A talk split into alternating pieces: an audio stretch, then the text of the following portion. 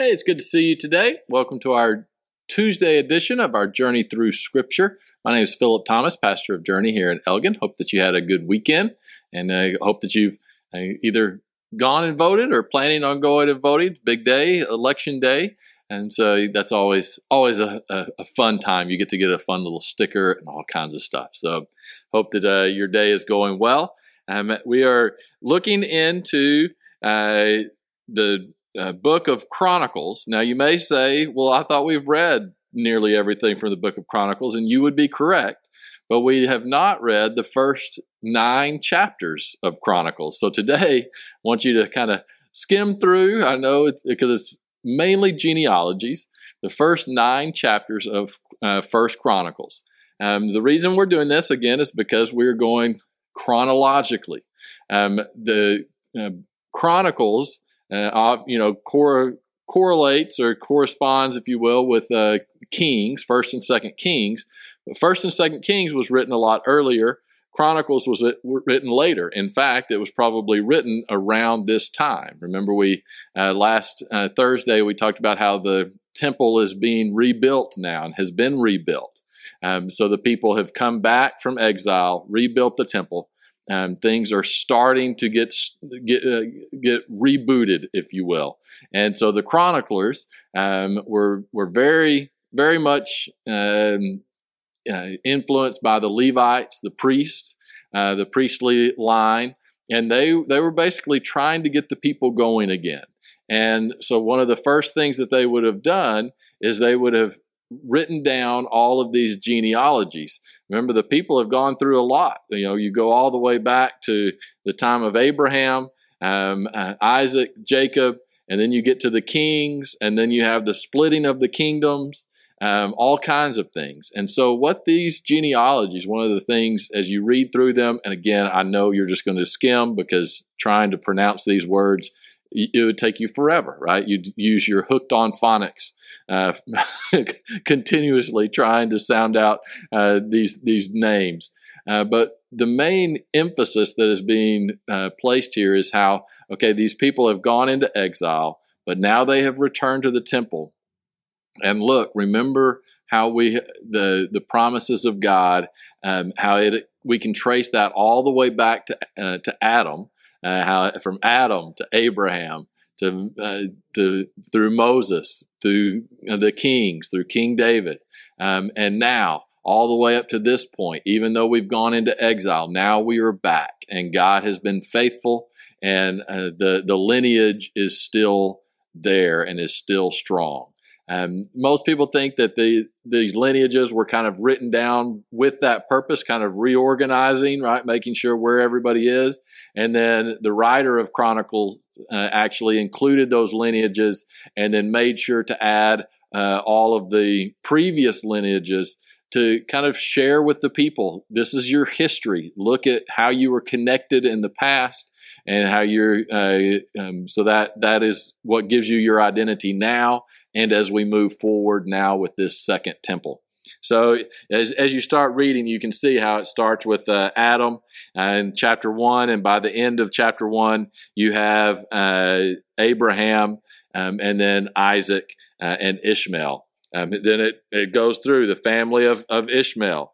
Uh, then the family of Isaac. You have Esau and, and, and Israel. Um, remember, uh, Israel is his original name was Jacob but his name was changed to uh, Israel, the one who struggles with God. That's what Israel means: is this struggle with God, wrestling with God. Remember when Jacob was wrestling with God? Um, so you see that um, there. You you have uh, the uh, the next to the family of Seir and the kings of Edom are kind of on Esau's line. So you see them come. This was a common thing to have these lists of kings and genealogies in this uh, in this time period. Um, you see that with the Assyrian kings. We, they found some ancient um, uh, uh, documents and things like that that have the the lineage of the kings, the line of kings. Um, so we're, we we kind of see that um, uh, here within this genealogy. Then, uh, chapter two, the family of Israel It uh, goes through uh, all of the, the 12 sons of, uh, of, of, Jacob, the 12 sons of Israel. Remember, there's 12 tribes. Uh, so starts from Judah because Judah is uh, the, the line that David is going to come from and ultimately that Jesus will come from. Um, so you have, uh, have the lineage there, then just keeps going to the different, different sons. Then in chapter 3, you have uh, uh, you have uh, the family of David. Um, actually, it hadn't even gone to the different sons. It's just the the Judah there for the rest of chapter two. Chapter three goes into the line of David. One thing that really jumped out to me after uh, going through this, you look at how many children David had, um, and basically how many illegitimate they were from concubines and all kinds of stuff. This clearly was not what God desired. Uh, but remember, David is a faithful follower of God, but he was even able to be influenced uh, by the cultural practices. Excuse me.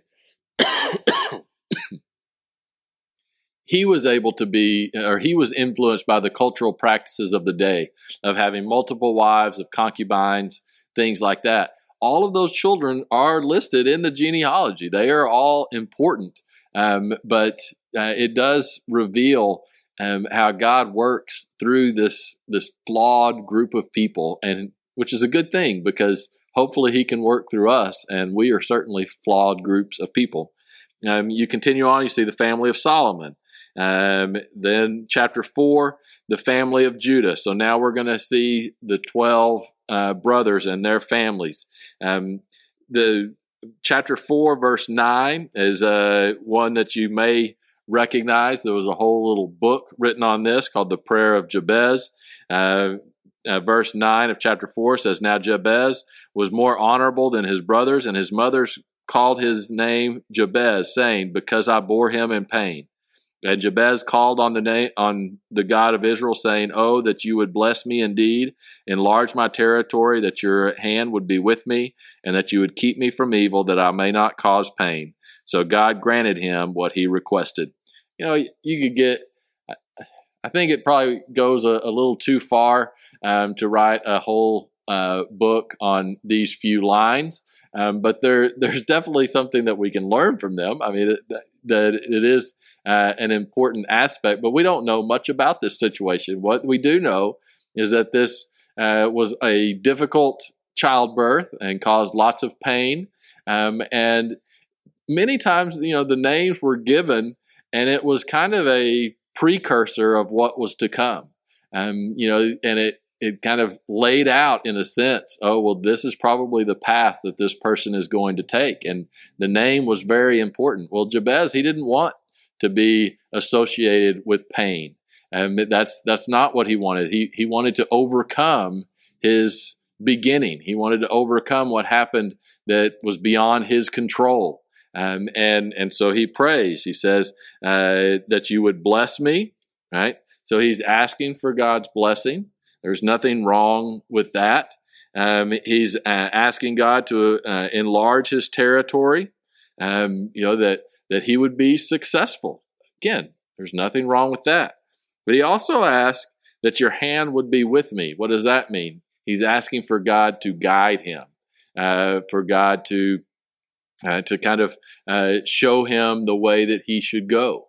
Um, which, by asking that, you're also reminding yourself that you have to then follow where God goes.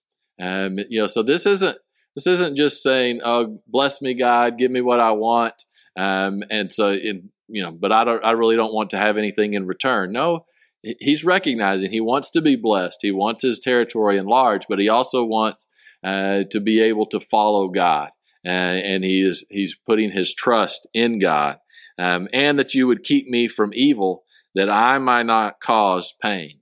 Right. So he's he's recognizing his flaw He's recognizing that he can do evil, but he wants, uh, desires for God to keep him from evil and keep him from doing evil.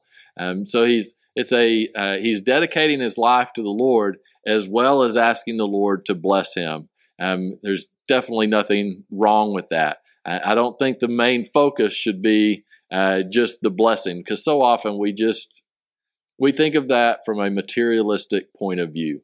Uh, the blessing that God does is not always material. Um, it is, in fact, the the greatest blessings of God are uh, are immaterial things. Um, but the most important part is that uh, of, of, this, I believe, is that Jabez is asking God uh, to guide him, to keep him from evil, um, so that he will be blessed and his territory can be enlarged. Uh, I also think, just kind of a, a side thought, is you know you're you're never defined by your childhood, by what happened to you as a child. Is it part of who you are? Yes. But if you had a wonderful childhood, um, you know, you, you, you have a responsibility to take advantage of that. If you had a horrible childhood, you can overcome that. You don't have to be defined uh, by uh, your your childhood and those things that you have no control over. Uh, you continue on, you just see the different genealogies. Chapter 5, the family of Reuben. I thought this was a good reminder. It says, Now the sons of Reuben, the firstborn of Israel, uh, he was indeed the firstborn, but because he defiled his father's bed, his birthright was given to the sons of Joseph, uh, the son of Israel, so that his genealogy is not listed according to the birthright. So Reuben was actually the oldest son, but remember he uh, he slept with one of his uh, father's concubines. Not a good thing to do. Not a good thing to have a concubine, and then not a good thing to sleep with your father's concubine. Um, you know, and, and it, it's interesting. The one of the the, the laws uh, at that time that could have happened is that he could have been killed for doing that. Um, he was shown mercy, but he paid a high price um, as he suffered in his birthright. Um, you continue on, you see the uh, family of Manasseh, that's Joseph's uh, son. Um, uh, chapter 6, you have the Levites. Um, the Levites um, were the priestly, uh, where the priest came from. So there's a, a, little bit more of an emphasis on them because the priests are writing this. Um, you see the family of Aaron there in chapter in verse 49 of chapter uh, 6 um, the the dwelling of the Levites where they where they dwell uh, the places that they were given um, then you continue on chapter 7 the the families of of the sons um, family of uh, Asher at the end of chapter 7 uh, then in chapter 8 you have uh, the king Saul um, and the the tribe of Benjamin um, chapter 9 then goes uh, more in, it says, it starts off, says, so all of Israel was recorded by genealogies, and indeed they were inscribed in the book of the kings of Israel. But Judah was carried away captive to Babylon because of their unfaithfulness. And the first inhabitants who dwelt in their possessions in their cities were Israelites, priests, Levites, um, and Nethinim. Now, again, that's kind of a, uh, a remembrance of how everyone is coming back um, you know to this to this uh, place again, back uh, reconstituting uh, the the people of Israel. One thing I forgot to to mention that I thought was interesting in chapter five, the end of chapter five, uh, verse twenty five. Uh, talking about um, the tribe of Manasseh, who was east of the Jordan River, says, And they were unfaithful to the God of their fathers and played the harlot after the gods of the people of the land, whom God had destroyed before them. So the God of Israel stirred up the spirit of Pul, king of Assyria, uh, that is Tiglath uh, Pileser, king of Assyria. Um, he carried the Reubenites, the Gadites, and half the tribe of Manasseh into captivity. Uh, he took them to Halah, Habor, Hara, and the river of Gozan to this day. Um, now, what's interesting to that is it says the Pul, the king of Assyria. Now, people question that because there was no Pul king of Assyria, um, and you know, so there was there was some historical de- debate here. Well, interesting, and through archaeology, they found some pottery or some things like that that actually revealed that Pul was a nickname for the king of Assyria, uh, the Tigris guy. Um, that was a nickname for him. Um, so it it's just interesting. This kind of shows their the the historical uh, accuracy uh, of the Bible. um, it, it it was based in on real events. These things really did happen. So uh, as we get into chapter nine, you can read through that. Again, it kind of focuses on the priest and the Levites, things that we have talked about before, the different roles that they played, the gatekeepers. Um, you know that they had a very important role as the new temple was now being restored. All right, so for Thursday, um, encourage you to read. Uh, we'll be in the book of Esther. So let's read Esther. We should be able to get through all of Esther. Well, mm, let's try to do it. Let's try to get through all of Esther. So read the book of Esther for next Thursday.